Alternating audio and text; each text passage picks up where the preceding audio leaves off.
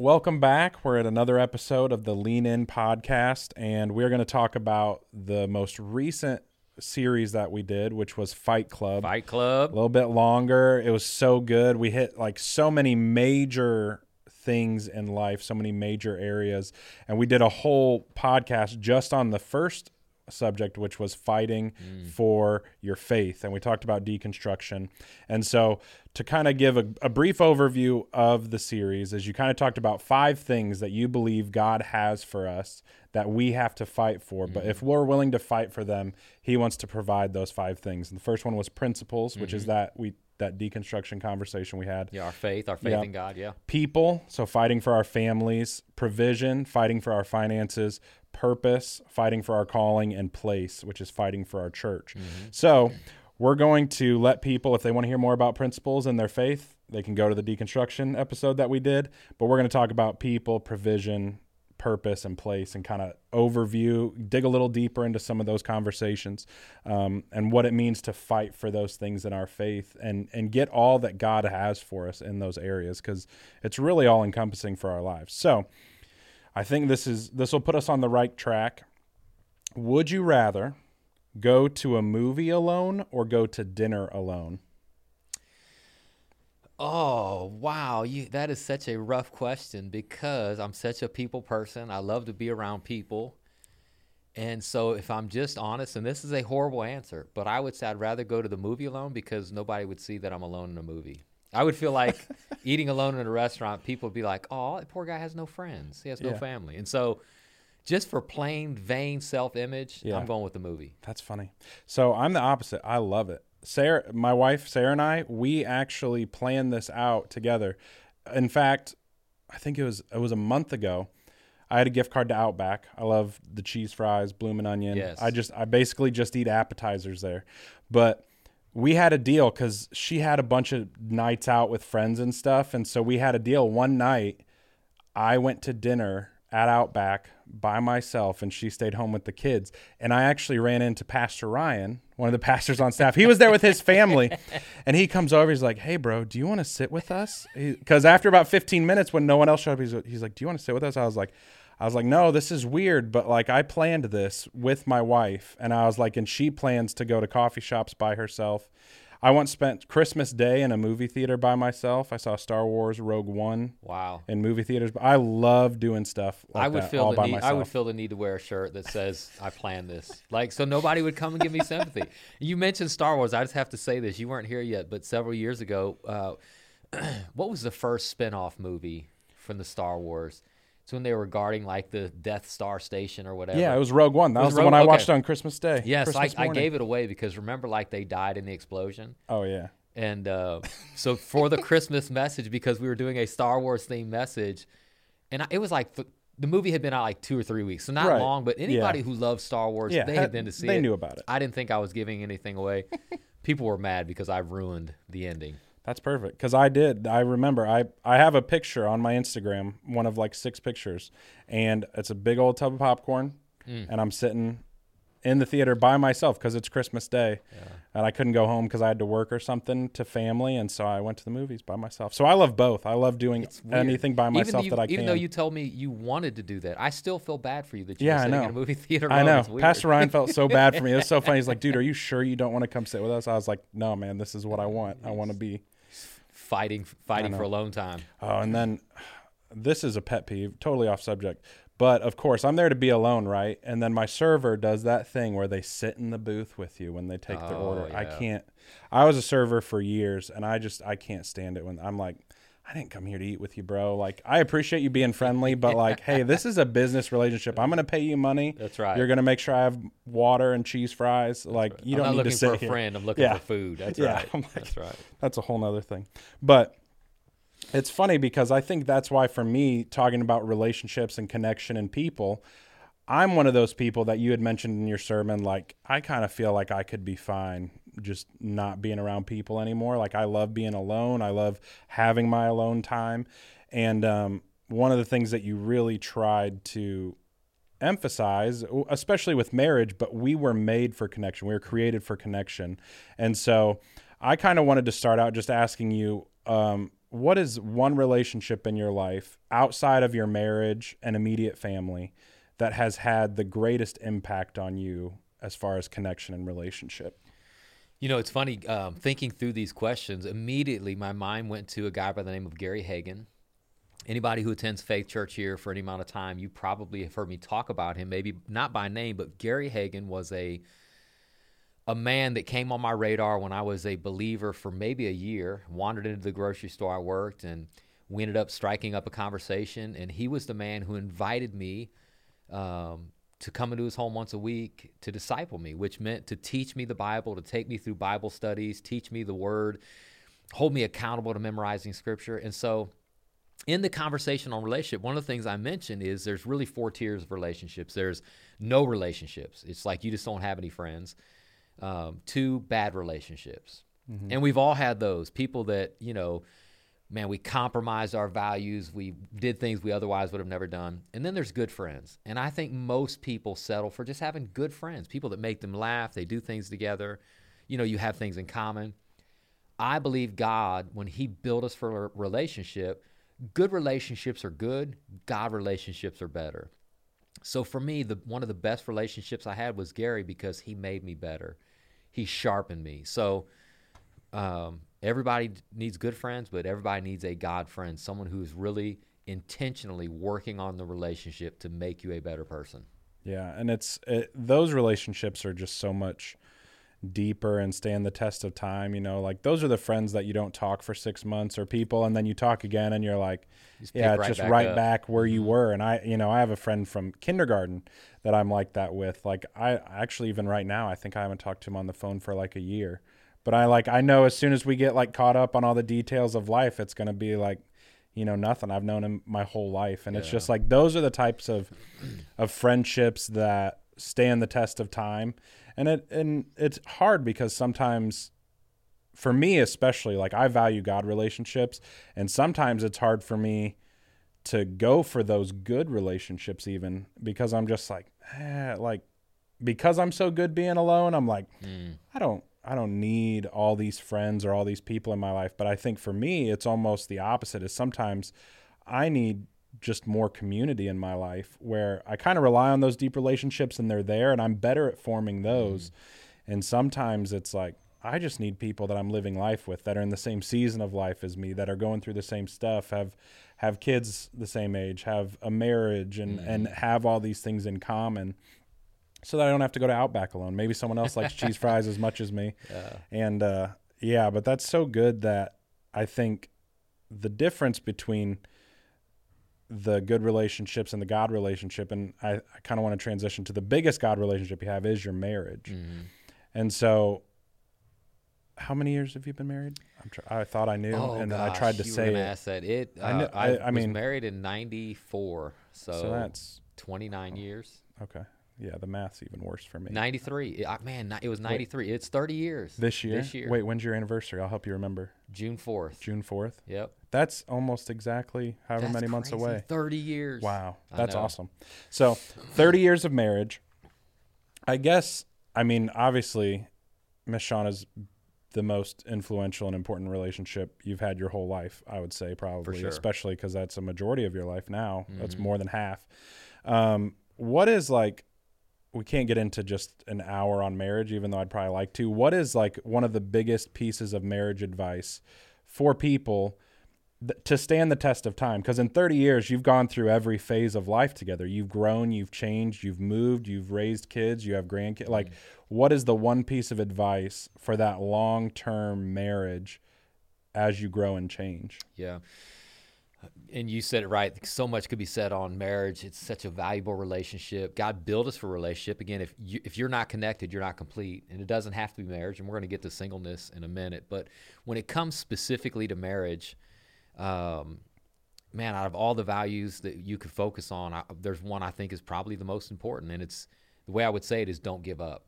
But for a staff mm-hmm. culture, we have church core values and we have staff core values. And one of our staff core values, it's in this acronym live focused. Mm-hmm. L is love God, and love people. I is invite followers. But O is this word ownership. And I believe with all of my heart that what ownership, what it means to me for our staff, and what it means to me in marriage is treat it as if leaving is not an option. So own your job. So if you don't like it, you don't like the coworker, own it. It's up to you to figure how to kind of make this work because leaving's not an option. Um, same thing for marriage. If divorce wasn't an option, I think people would work harder to try to figure out how to resolve conflict, how to how to do life together. And because divorce has become currently in our culture like the escape button. If I can't fix it, I can just leave. What if you can't leave? So to me, the best piece of advice I would give every married couple is own your marriage at such a level that leaving's not an option. So if you're going to stay, figure out how to fix it, how to make it better, and how to how to have the marriage God wants you to have. Yeah, I think I think that's the difference. I mean, for every long-term commitment for people staying in a career like and I think it's something that even me as a millennial, I think is often the generational like older generations talk about millennials and Gen Z of not having that like grit mm-hmm. almost because in careers it's basically proven that it's it's better to not grind it out and it's like if your if your workplace isn't going to pay you what you're worth like go find another someone else will and kind of I think in some ways the pendulum swung so far for my generation and for younger generations that we've now applied those types of things to every area of our life of just like man, if it's tough, it must not be God. You know, it's like that. You kind of get into thought. that. And so it's like, man, if this is so hard, isn't it supposed to be easy with God? Isn't marriage supposed to be easy if this is my person and this is my my soulmate? And I think we get tricked into that even with with the idea of culture and the way we talk about love and culture is like it's it's so magical that once the magic's gone, then you're released yeah. from the commitment but it's really about that longevity. You know, I love your conversation and the comparison and the contrast between our job in marriage and you know what our expectations are and i would just make the point that they're the difference and we know there's a mm-hmm. difference mm-hmm. but you know both of them are relationships you're in relationship with your employer you're in relationship with your spouse but your job you're in it more for yourself you got that job because you know what do you get out of it? But relationships, especially marriage, we need to go into it. What can I give? Because it is a give and take. And if you become selfish one sided, I think that's where maybe this generation has lost its way. Mm-hmm. It's not just about you. Might be that way on the job, but in marriage, if you lose focus, it's about your spouse. You'll probably lose the marriage that your spouse is a part of. Yeah, and I I think that even I've not been married very long, and we have a couple kids now, and I think even we moved across the country now and gotten different jobs. And I mean, when we got married, I stayed home with our first daughter because mm-hmm. I didn't have a real job. My wife had a career job. Then we move here, and I kind of start working. She starts staying home. Like I mean, in our in our short five some years of marriage, we've switched roles and everything's changed. We're living in the South instead of in the middle of a city, and right. And I think for us, it's been like everything's felt kind of accelerated, and it is kind of like I mean, monthly, we kind of have to sit down and be like, we need to refocus. Like, in that short amount of time within five years, it's like a few weeks or a few months where things get busy and crazy and hectic. It's like, for me, it's just been like trying to shorten the amount of time when I feel that distance growing because it mm-hmm. does happen. And I think so often we don't recognize it as early. And I think for for me and Sarah, it's like after a few weeks, one of us finally gets tired of feeling that separation mm-hmm. and just going, why why are we feeling this? And then it's like floodgates open and we've been holding back on each other and we haven't been honest, we haven't been fighting, we've been selfish. Mm-hmm. And I think that opens up and then there's so much healing that comes with that and it's then then it's back to that ownership of like I've spent 2 weeks in my head blaming you. Once I verbalize even blaming you, it frees and opens everything up and then That's I right. walk away knowing what I have to own mm-hmm.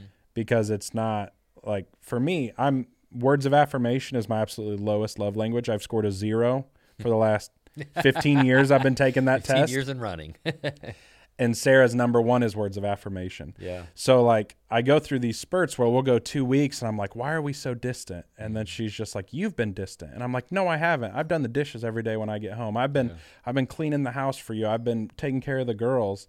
And then she's like, we haven't been talking. That's and right. I was like, oh. Yeah. And then I can get into a good groove where like I have to discipline and set reminders in my phone, be like, write her a note this week. Like I, I have a note in my phone that's like I have to take the ownership because it's like I want to blame her for being distant, but I just spent two weeks withholding the thing that means most to her, mm-hmm. even though I wasn't trying to, because it's just it takes that much work and ownership. I have to know what my part is. Yeah, you know. So yeah, I think um, you know again ownership's huge. I know you only asked for one, but I gotta remind everybody watching this again. I'm I'm a Christian. I'm a pastor. This is a church, so obviously we're going to lean on what God's word has to say about a lot of conversations. And to me, we can't forget. This is going to sound you know very churchy, but we can't forget the person we're married to is a sinner in need of grace. Mm-hmm.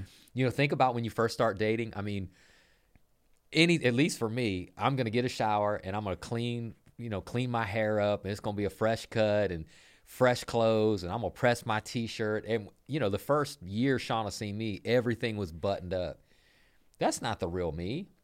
And so Shauna started getting exposed that my hair isn't always brushed and my teeth isn't always brushed, my breath isn't always fresh. And you can go all the way down. The, the longer you're with somebody, the more you get to know them, the more you start seeing their warts and that they're not perfect. And a solution for the struggle that happens in every marriage is grace my wife needs grace from me. And man i'm gonna tell you i need i need grace from my wife. So that's right. for all the christians out there man give your spouse grace. They're not perfect. They'll never be perfect. Give them grace in the gap. Yeah that's so good.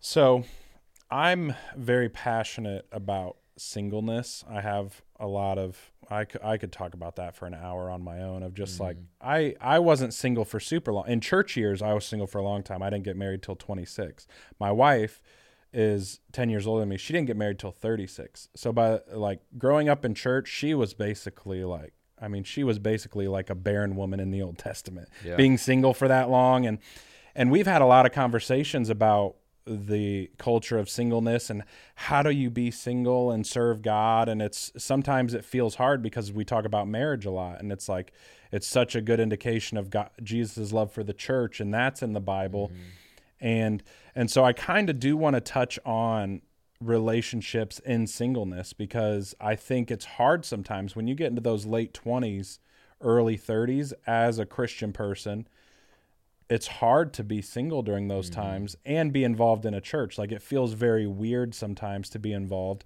And it, sometimes it feels like you think you're missing the connection you're supposed to have as a Christian. And you mentioned in your in your sermon that that's not the case. Like we all have connections that are given by God, those God relationships. So what does that look like for a single person to have a God relationship when they're living a single life and happy and know that's where they're supposed to be. You know, I think when you look, when you look around again, singleness is for some reason it's uh, people look down on it um, because our model of what life, a good life, a complete life looks like is you have this type of career, you have a spouse, you have X amount of kids, you have a house. What happens if you can't have kids? What happens if your credit score is not good enough? You can't get a house yet, or again, you're called to either you haven't found your spouse or you're never going to find a spouse because you feel called to feel single.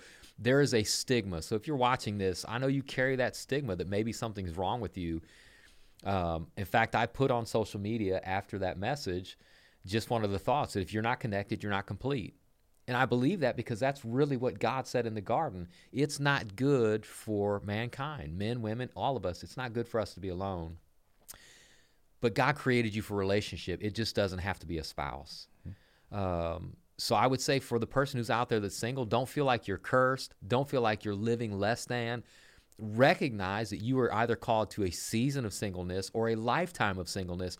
But in your singleness, you can still have significant relationships. Yeah. And it's your it's your personal needs that determines your people needs. So again, if you're somebody that you desire sexual intimacy, well, your solution is marriage. You need to find a spouse but if that's not your thing, you just have an emotional depth. Well, you don't need a spouse to meet emotional needs. That can just be a really good or God friend. So figure out what your need is and then find the person suited to meet that need. So if you're called to be single, recognize it's a gift. You can do things for other friends, you can do things for the kingdom of God that other people can't do because their time is obligated to a spouse. So God really is giving you a gift. Yeah. So don't allow, man, the world we live in, or don't allow the enemy to whisper in your ear, you're not significant, you're not valuable. I would say God gave you a greater value. Yeah. by not weighing you down with the responsibility of a spouse, but still pursue personal, uplifting God relationships. Yeah, that's so good. Because I, I know for me, it was like when I was single and in ministry. I mean, I did whatever needed to be done. All that's how I got. I got to run the bus ministry. I got to be the kids pastor. I got to be the youth pastor. I got to be the pastor of everything because I had all the time in the world. and then I got married, and I was like, and she made me so much better, and our ministry together was great. And I was like, so now my ministry's elevated, but I didn't have the same amount of time because now I have I have a new not necessarily priority over doing what God's called me to do, but now my calling has shifted to go, now I'm responsible for this person and the relationship we have more than running a bus ministry and a kids ministry. You mm-hmm. know, it's like at that point, and then it's I, I, always joke with people that are young marrieds in our church and on our staff that don't have kids yet, and I'm like, then once you have kids, then you don't get to do anything you want to do. That's like right. then you're going now I have to keep these things alive and now that's what I use. Now we're split up and we have all this different stuff. So it's like the more relationships that you have that are in that arena of marriage and family, the less freedom you have to do ministry in as open of a way. You have to be way more calculated and protect those family times and all of that. So it's funny because you know to hear you talk about it, and this I think this is true. Um, while people maybe who are single like feel bad, they wish they had a spouse, you don't know what you're asking for. It's a big responsibility to be Mm-hmm. married, and it is a big responsibility if you're married and God blesses you with kids. Kids are amazing. But man, do they require a lot of time and a lot of care and a lot of, you know, emotional support and a lot of money. So hey, if, Yeah. if God's called you to singleness or you're married and God's God's called you, you just don't have kids, um, you know, on some level there's a grace there because Yeah. man, it's a big responsibility. Yeah. You know. It's so- an easier fight to fight for the smaller your family is, the, eas- the easier the fight is. That's right. Um, I I kind of wanted to have more uh, kind of a fun idea of connection because I think this plays into me wanting to eat alone and go to movies alone, and Yeah. I like being alone. Um, I have really strong opinions on group projects in school, and I know that you're getting your doctorate, and I don't know if they still do group projects. Then that sounds Yeah.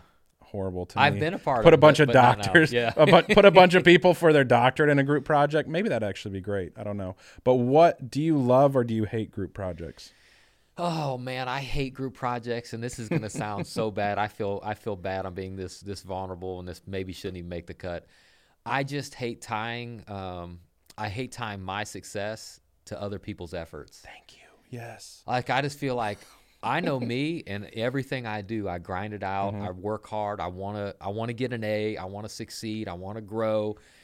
And man, if I get two clowns on my team, Yep. um, and they're not really into it, I I really I hate it. So, but I would say this: if you have to make it work, and you do in relationships, um, I want to be in charge. Mm-hmm. Gosh, the other thing I hate to admit, but I think the win of being in charge, just because you have the most authority, doesn't mean you have the best gifts. Mm-hmm.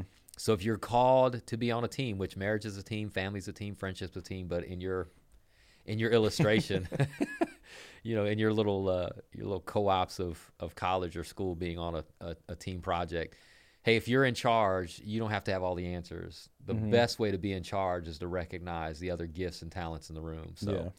don't want to be on a team. Uh, if I'm on a team, I want to be in charge. Right. I'm on the team and I'm on charge, I guess, here at church. So look for the Yeah. gifts of people around you. Yeah, and that's I mean that's how I feel too. I was like I'd rather earn my own C than earn someone else like have someone else earn me a B if I know my work was an A. Like I'd rather I'd I'd rather fail on my own and do all my own work than do well enough and have someone else's failure mess up my good. See, I didn't say that though. Yeah, I know, Austin. but I- I'm I'm that much more. that. I, I know I'm that much more extreme. Like I'd rather fail on my own than, and now that's not necessarily true because then I did pass a class based on a group project. I was in a wood shop class and I was terrible at it, and I passed only because of a group project with my friend. But See, if I'm on That a team with somebody, if I would have gotten a C on my own, but that guy can help me get an A, I'm all for team. but if I could have got an A because that clown's on my team and he's not working and it pulls my grade down to a C, oh yeah, Mm-hmm. Yeah, I'm end. upset. Yeah, I'm upset. and uh, I love that. And I, I kind of want to transition to the next one. So that was people. And the next one I kind of want to talk about was purpose, where you talked about fighting for our calling. Yeah. And you even said there, like, you're actually kind of running a giant group project when you're running a church in a, in a way and Yeah. and you're the lead on that. So you talked about finding your calling was kind of answering a few questions which was what are my concerns? So like what do i care about? What i- what am i passionate about? And then what are my competencies? So what am i good at? What am i gifted at? And i think you kind of hit on that there where you talked about when you're in charge, you like to then find the strengths of other people and pull those out because you want the best grade, you want the best outcome. And that's like a, a leadership mentality. And so, how did your competencies and your concerns influence your call into ministry? I think those are the legs of a think of a three-legged stool. Your passion and your competency, those are two of the legs. I think that third leg is is God like this is coming from God. You really feel a sense of draw, a responsibility, a call from God, but you know, your your your um your passion is part of your purpose. The things you really care about. Think about this. Uh, people walking into a church or sitting through a service, the thing that bothers you about a service might be a clue of what you're called to. For example, if you walk in and you think, man, look at those greeters over there. They're not even greeting the guests walking in, or the parkers aren't really paying attention and waving. If you're really bothered by people not getting a level of um, guest service, that might be part of your clue of what you're called to because you're passionate about people getting that good experience. If you're sitting in a service and uh, you're wondering about kids service, man, I hope they're getting, hope they're not, not back there holding babies. I hope they're really teaching them. Maybe your concern for children is part of your call. Some people sit and man, they see a misspelling on the screen. Some people don't even notice, but there's some people sitting in a service, man, and that drives them crazy. Well, you care about those details, so part of your passion helps kind of unfold our purpose. And our competency is part of our call. What are you good at? If you're not good at it, you're probably not called to it. So mm-hmm. those two things are are significant. I think if you're looking for your long-term call, career, what God created you for, lean into those two things. Again, what is your passion? What is your heartbeat? What do you care about? What are your competencies? What are you naturally good at? What do you feel that, you know, you're already gifted at? That points in the direction probably of where God wants you to go. That's so good. I think um, for me, I felt like when I got, I kind of gave my life to Christ at like age 12 or 13 and felt like I was supposed to go into ministry, which is a weird thing to think as a middle schooler. And, and so for me, it was a little bit more gradual of like, for some reason, I loved learning about the Bible and I loved helping other people learn about mm-hmm. the Bible. So I was like, I guess that's what I'm supposed to, maybe I should do that. But what that does, instead of talking about that from a middle school perspective, you got saved at the end of high school. So mm-hmm. basically, you're like at this point in your life where you're trying to decide your career, your calling, what am I going to do? How did getting saved and the call to ministry, how did that kind of look for you? What did that look like to kind of make that transition pretty quick? Because I was raised in church. So I was like, you get saved, you become a pastor. Okay. But for you, it was kind of really fresh. So how did Yeah. that call make itself clear to you? Again, man, pa- passion is part of your purpose. So for me, early on as a new Christian reading the Bible, man, when I say I read the Bible, I mean, I, I'd consistently read the Bible every day, read it every night. I read the Bible a lot. So many questions came up, but mostly so many powerful moments of who Jesus was, what he could do in someone's life, the message that he preached. And I knew people that needed that message. And so I would read that and think, someone needs to tell these people, someone needs to tell my friends, someone needs to tell my family members about who Jesus is and about what he's done. And well, naturally, your passion is part of your purpose. God was birthing a passion in my heart to tell people about who he was and what he could do. And so that just became a natural marker in the direction that he wanted me to go. So it wasn't it wasn't as clear in the moment Right. but for sure in hindsight watching god birth that passion in me and how he would use it in my purpose it's it's so clear now um, I, I just want to say this though you know moses if you know the story of moses and when he was called um, it looks like god randomly pulled this guy out of nowhere and made him the deliverer of the nation of israel hey moses go rescue my people and that's not really what happens i would propose that moses had God use him the way he did because of passion and competence. Think about it. Moses, while he was still in Pharaoh's house, if you remember the story, he saw an Egyptian taskmaster beating a Hebrew slave. And what did he do? He went and he intervened and ended up killing this taskmaster. Now, obviously, that wasn't the best solution, but it was his passion for these Israelite people to be free that moved him to do that. Competency Moses went to the best school possible, he went to the leadership academy of a king. You know, people who were in that level of authority, like a Pharaoh, they got the best training. So here is Pharaoh. God intentionally had him raised in the house of Pharaoh where he got his competency. He knew the background and demonstrated it when he tried to rescue this, uh, this Hebrew slave. He had the passion. So when Moses is finally called at 80 years old, while we're shocked by God's selection, God birthed a passion in a man and gave him the training and competence he needed. He was a natural fit. It wasn't a shock. God intentionally put him in that place. So God has put you in a place and God has positioned you with passions and given you gifts. Man, pay attention yeah. because you are already gifted and anointed and called for right where you are in the season you're headed. And the, I I love the kind of the added nuance of that is he kind of ran from it, and then God calls him. He's like, I have all these reasons I can't do it, yeah. and God's like, Well, I'll work those out. That's like, right. He's like, Trust me. He's like, I made your mouth. I'll get it to talk better. Yeah, like, that's right. You know, and and he like tried to make excuses, and and God's like, No, this is what you were created to do. Like I've already put all these things in place for you to become who I created yeah. you to become, and that's so cool. I would say this way that your call is never really complete. So while I while I was called from eternity, really to be a pastor, God knew what He called me to do before I was ever born. I figured that out in my in my journey in spiritual, but I've not done all God's called me to do, and I've not done it as well as God's called me to do it. So your call is never complete, and that, yeah. that's such a great idea that God's going to continue to speak in that. If you will get on the path of your purpose, God will help you get to your destination. Yeah, that's so good.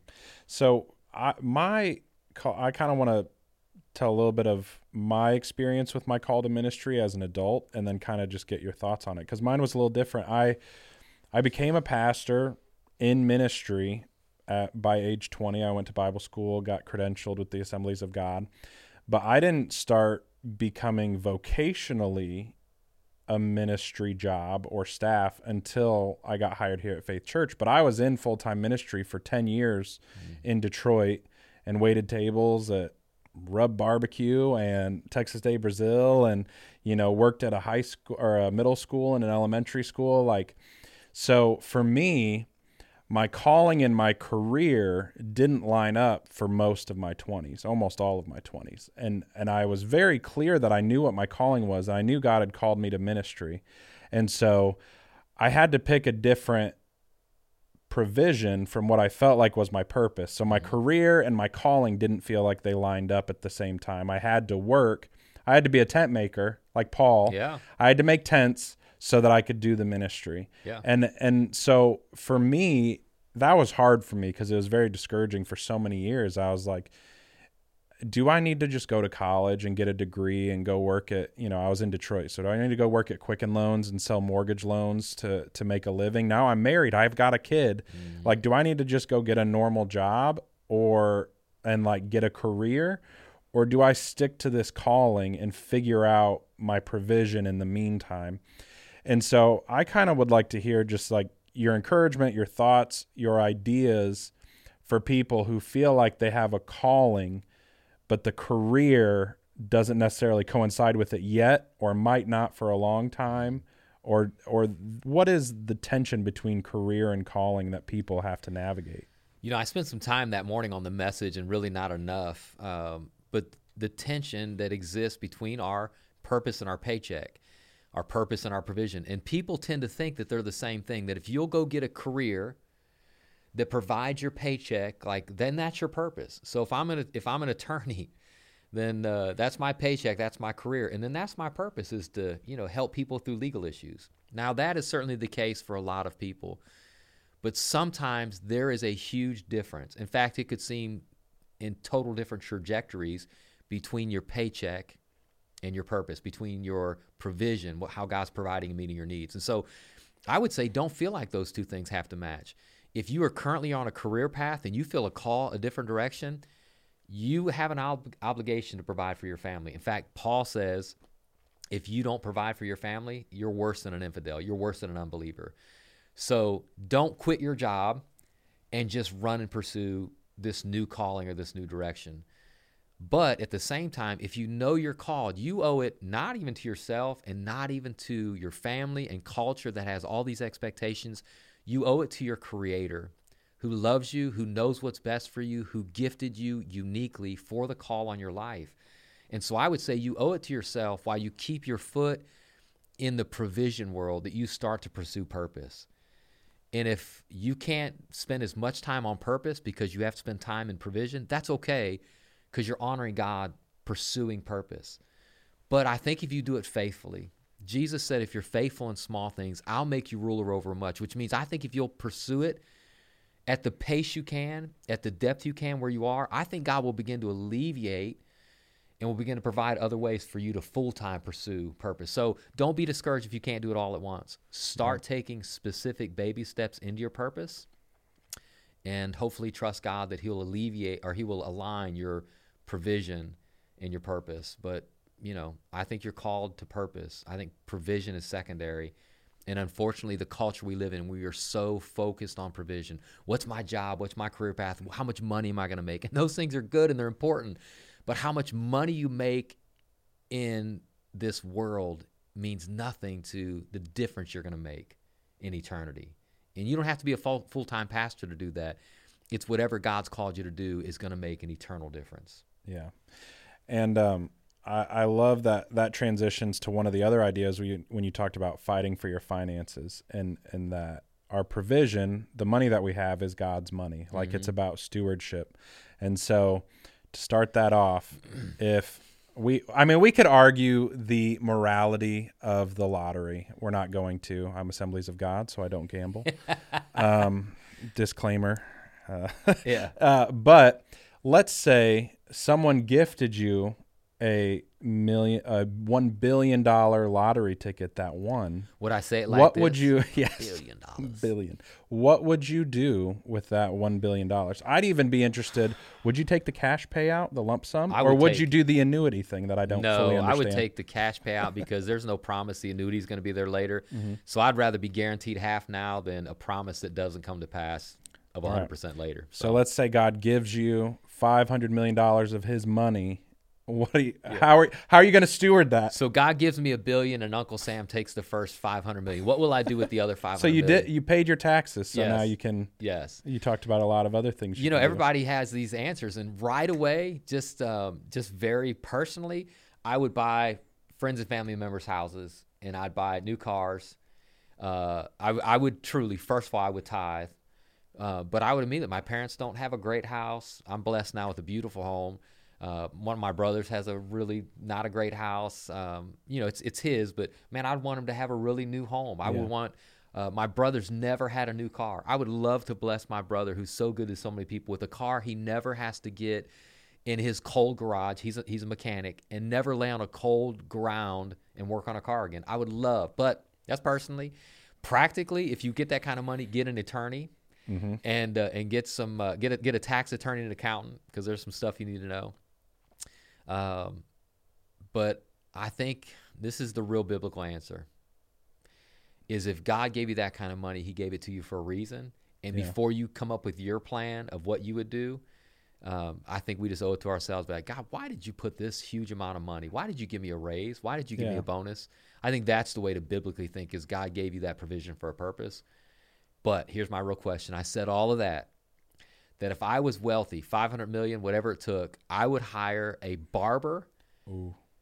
that would cut my hair every other day. I would have a fresh fade so every good. other day, and I would have a personal chef. I wouldn't have to worry about eating clean.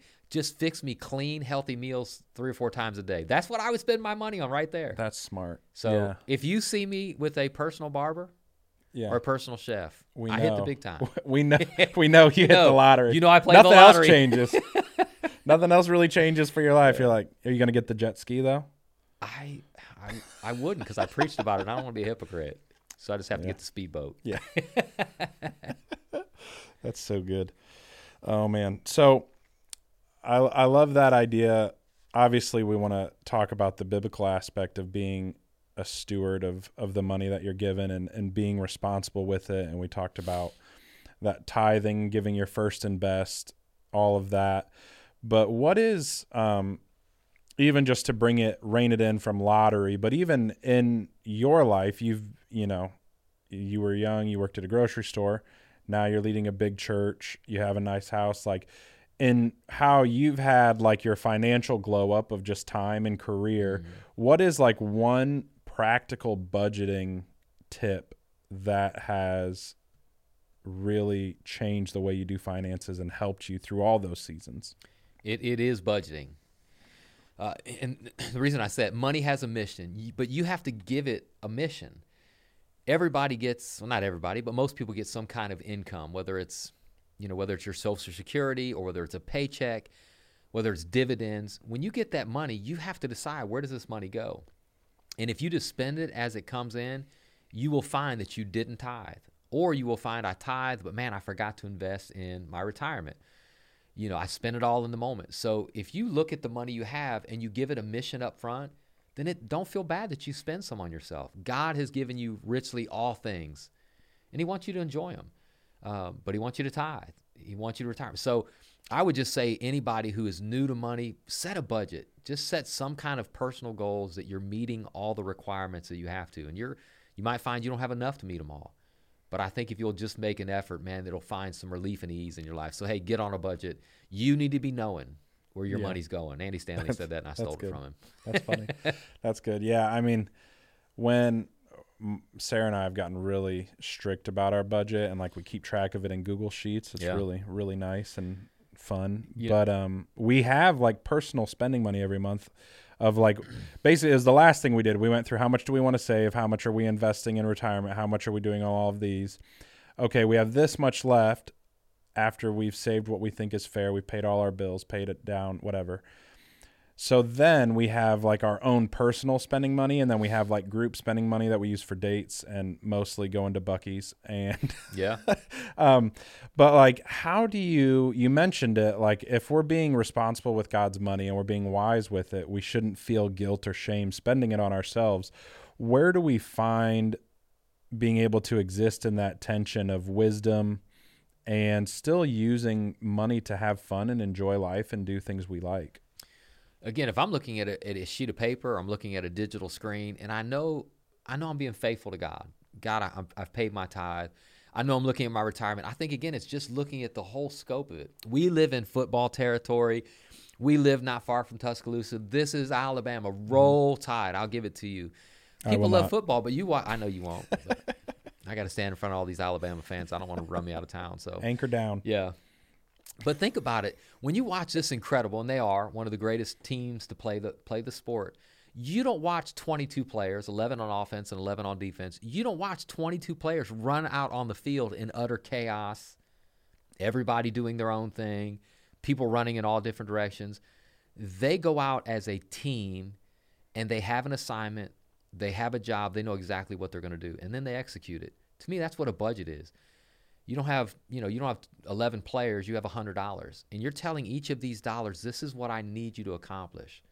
Now it doesn't mean at the end of the play you did exactly what you hoped. But you know up front i know what i'm trying to achieve and i've given my money direction. So whether it's spending whether it's saving whether it's investing whether it's giving just up front determine where your money's going. Again give your money a mission because god gave you that money with a mission so you need to find out what it is Yeah. And I, I really enjoyed, you talked about the parable of the talents and just kind of um, a final thought on the finances.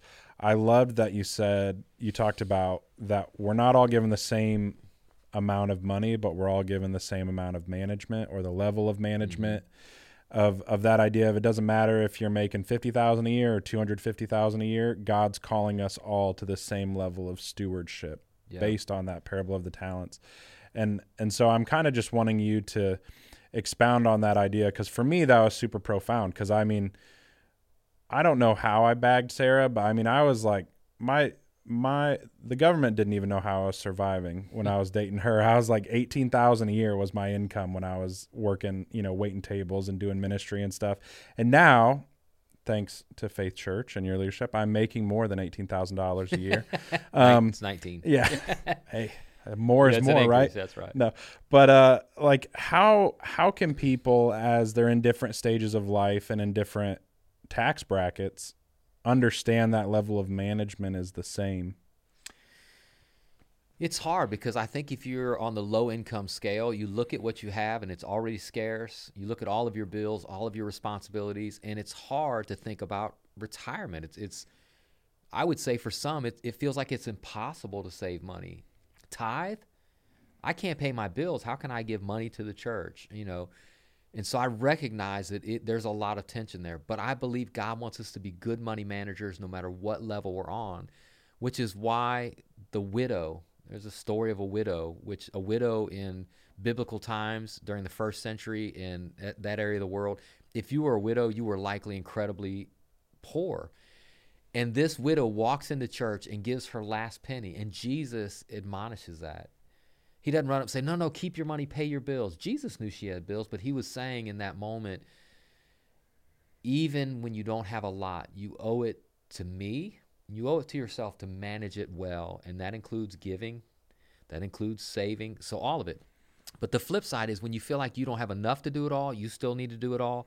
When you feel like you know you have enough to do it all, I think, and I have found, f- frankly, I make more money now than I ever have, and I've made more money as I get older and have more responsibility. I'll be honest, it it feels like I don't have to manage it as well, because mm-hmm. I can pay my tithe and I have money in the bank but there's the same level of requirement that God has on me to manage it all well. I need to continually to look at all he's given me. How can I give more? Where do I need to save more? So I would say no matter where you're at on the financial spectrum, know that God wants you to be a good money manager no matter how much you have. And there's going to be tension in it whether you don't have enough to manage it well or you have so much you don't feel like you need to manage it well. It's God's money. You are his steward and you owe it to the money manager to manage money well. So, yeah, I I I love that because even just in the last five years of my life, that's changed. I mean, it changed overnight when I married Sarah and we closed my bank account and I pulled out all five hundred dollars and put it in her bank account that had yeah. a real savings and stuff. And I was like, oh, I have money now. Yeah. And even with us, it's we we both. She's always had a career and been super frugal, and I've been like super poor. So I'm like, I always joke, I'm like, the way that we both manage money as a couple, even, I was like, I can take two pennies and I can get something worth a nickel. Mm-hmm. I was like, and she can take two nickels and then she'll have 10 cents. and it's like, she just like, she has money yeah. and she just saves it. And I'm like, if you give me a hundred bucks, I can do something worth 200 with it. Cause yeah. I just learned how to, and it was like, I think we're both able to learn from each other really well that like, she's helped be like, no, you need to save for retirement. You need to have money in savings when there's emergencies. And I've been like, it's okay to spend twenty dollars on this thing that you like. Like mm. she'll she'll look at some product for like two weeks in her cart, and yeah. I'm and I'm like, well, how much is it? I'm expecting her to say five hundred dollars and yeah. be like, yeah, we really should think. About. She's like, it's thirty dollars. I was like, get it yeah. now. You're crazy. Like you we are responsible and you have we have thirty dollars budgeted for you to get that. But it's great, so, you know, man. Good for you guys that you have that relationship mm-hmm. that both of you are kind of bringing your strength to the table and having those conversations. So kudos to you and Miss Sarah the way you guys manage the money together. Um, I, I, would just man, just I, I just have to make this thought. I was going to share it that morning when we talked about finances, and there just was not time. But I would I would I'm convinced of this, especially the older I get is most of us we spend a lot in the moment. Man, we just we just buy what we want. We see it, we go get it, and uh, and that's that's okay. That's part of managing money is spending in the moment. That's okay. But I'm convinced that we will never regret. Um, we're, never going to regret like, man, I wish I would have spent more in the moment. I don't believe that. I believe that a lot of people are going to reach a place that they're going to regret they didn't save more for retirement and they didn't give more for eternity. Let me say that again.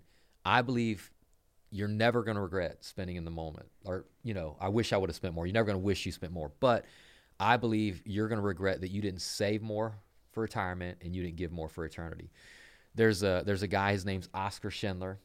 He's a he's a real person. Um, lived during World War II. Uh, he was the guy represented in the movie Schindler's List. If you've never seen that movie, incredible movie, really long story, really short. Um, when the Germans came in and began to move the Jews to concentration camps, where ultimately six million Jews plus lost their lives, it's tragic.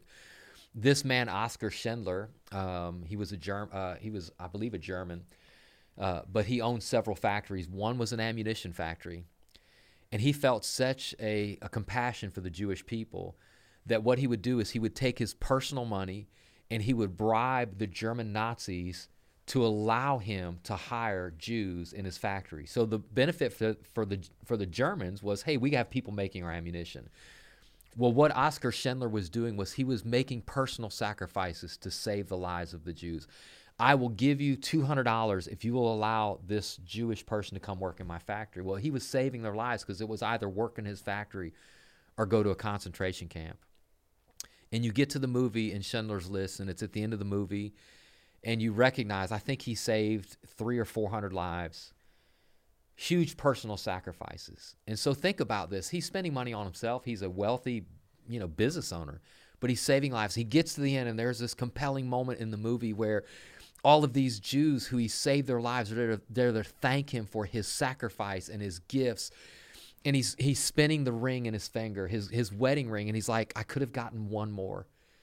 If I would have sold this ring, I could have saved one more. It's like this moment he's looking at the end of his life thinking, I saved a lot, but I could have saved more. Mm-hmm.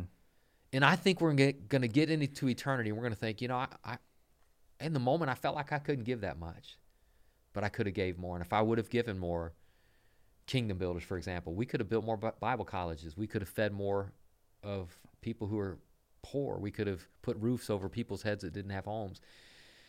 So I would just say, man, we're all we all wrestle with selfishness that we don't see. And and hearing God's call to stewardship and managing money helps break the power of greed in our lives. So be a budgeter and watch the movie Schindler's List. That's yeah, I know. I haven't seen it. I was You've like, never seen it? No, no I was. It is so compelling. I mean, if you don't cry, you don't love Jesus. Yeah, I was like, I wasn't too worried about spoilers because I'm pretty familiar with you know history a little yeah. bit. So I mean, it's it's, uh, okay, it's so compelling. I I think about that and I think I'm going to stand before the Lord and I'm going to think I I could yeah. have done more, and it's it's true. I could have. I should have. I need to. Yeah, I'm convicted now. yeah, it's like oh, I didn't like that part. No, um, the the last thing that you talked about, um, the last message was about fighting for your church, mm-hmm. and and and it was that promise that God has a place for us, and so, um, before all the people want to come after you and be like, the church isn't a place, it's a people. You said that. And so I kind of want to start there of like, we know that the church is God's people, it's the body of Christ. Mm-hmm. Um, but I think you made a really compelling argument for why the place matters. Mm-hmm. Yeah, when you look at scripture again, it is abundantly clear.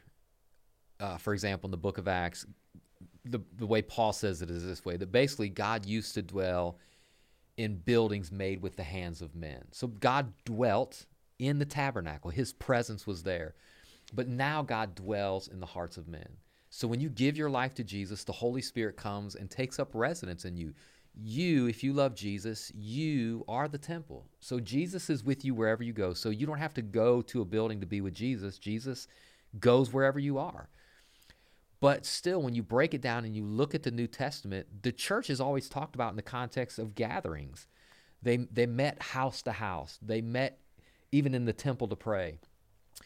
So while why the church isn't a place, it's a people, it's expressed best in the context of a place. That's where mm-hmm. corporate worship happens. I love to worship alone, mm-hmm. but I'm just telling you, during COVID, I miss corporate worship. Hearing hundreds of voices together worship God in that moment. Again, Jesus said that He's with us, He's with me. But He said, I'm with you when, when just two or three gather. There's a different level of His presence in the place. So while you don't have to have a place, a place is an important part of the church. And I, I you know, I, I, think people bend too far one way or the other, and there's a place in the middle where I know Jesus is with me, but man, He calls me to the place of God's people. Right. And I think that connects for me it connects great with with that battle of connection and people that God gives you is is like I don't think you can experience the fullness of God's presence without experiencing it in community. Hmm. Because if it's all internalized, like, I mean, you can come up with some crazy thoughts and crazy ideas, and cra- you know, like you need other people just to even make sure you don't go off the rails. Like if s- hermits end up kind of becoming crazy people, so it's like to experience the presence of God corporately is so important because we need community. We need more than one experience of Jesus. And that's a lot. You talked about diversity too. We need diversity in our churches because we need diverse experiences of God's presence and of and of salvation and all of those things. And um, I've heard, I really I've, heard like I've heard people say, I don't know if you've heard this. Maybe you're watching this and you have heard this or you feel this way. I've heard people say this, like, I don't need to go to church because I love the outdoors. And so for me, I just go out, me and Jesus, and we're just out in the Mm-hmm. wilderness. And you don't have to go to church to be saved. And I can really experience God's presence out in the woods. And and they would say, I'm not wrong. And I would agree. Yes, God is with you in the woods. Yes, you can experience his presence out in nature. But while those things are true, it's not the whole truth.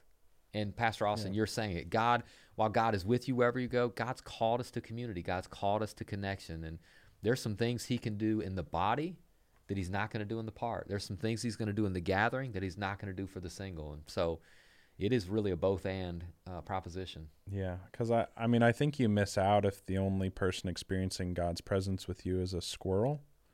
like, I've even, I mean, even since um, Sarah and I had kids, I've gone to a youth retreat or I've gone to a service that she wasn't at, and and me even trying to convey to her, my wife, who's experienced God's presence and I've experienced it with her, I'm trying to explain to her this moment that we had with God, and she's just like, okay, like, and it still just feels like oh man i wanted you to be there with me. I wanted i wanted to be able to experience this with you. Like i wanted you to have that same unique experience with the presence of god that i had today because it was it was different. It was mm-hmm. powerful. It was new. It was fresh.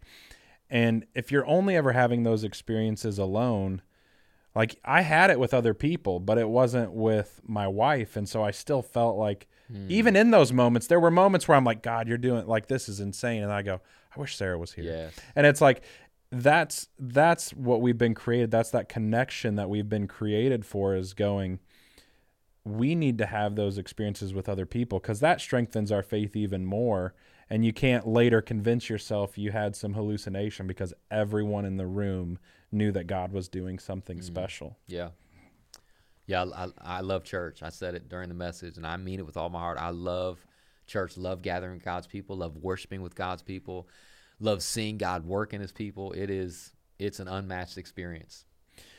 um, you you talked about from Mark chapter two. You talked about the story of the four friends lowering the paralyzed man through the roof, and um, one of the points that you made in the message was that church is a place to bring broken people, and where p- broken people belong, it's a place to bring them where they can encounter the presence of God in a place. And um, how how do we encourage the local church? Because then another thing that you said, let me set it up a little bit better, was that the church exists to empower people to be the church. So there is that. There's power in the place hmm. and where we all experience the presence corporately, but there's also the call for us all to be the church out and about in our lives. So, how can the local church, and how do you, even as you're leading Faith Church, how do we make Faith Church, how do you make the local church a place where not only can broken people come to be made whole, but believers can be empowered to go be the church Monday through Saturday?